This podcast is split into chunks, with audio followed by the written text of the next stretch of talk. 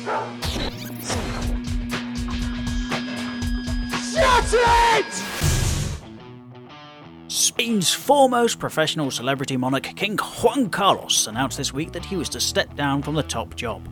His actual majesty cited reasons for quitting, but insisted on speaking Spanish throughout, meaning I haven't got the faintest clue what he said. We can't afford a real translator here at the Celebrity News Unit, not since blowing the budget on this amazing sound effect.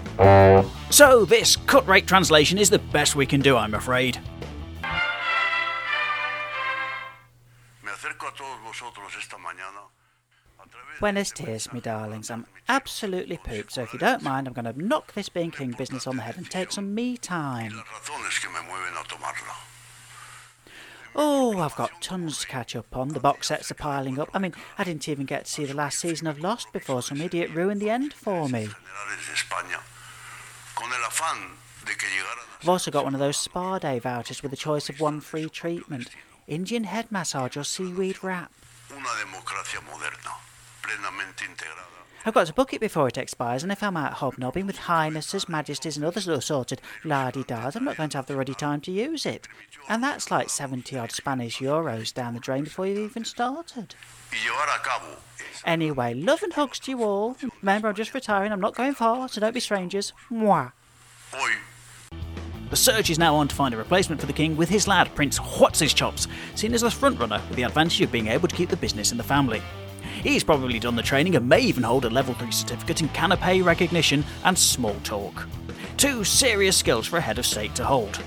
An outside bet is action beefcake Antonio Banderas, but he may be ruled out due to a fear in the rise of swooning related injuries. A surprise strong contender is Robo Royal Quantu Quantu.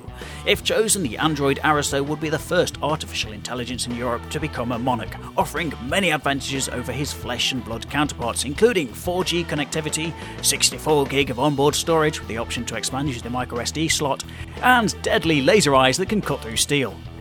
The only disadvantage is the relatively low battery life, meaning you'll only get about 9 hours usage of constant kinging before he has to go back on charge.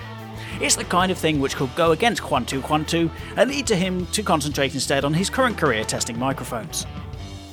I'm not sure when the application deadline is, but there's probably still some time to get your CV and covering letter over to the Spanish embassy, if you fancy a crack at it. So, good luck! And that's your lot for this week. I'm Tris Walker, and you're a right Juan, you are.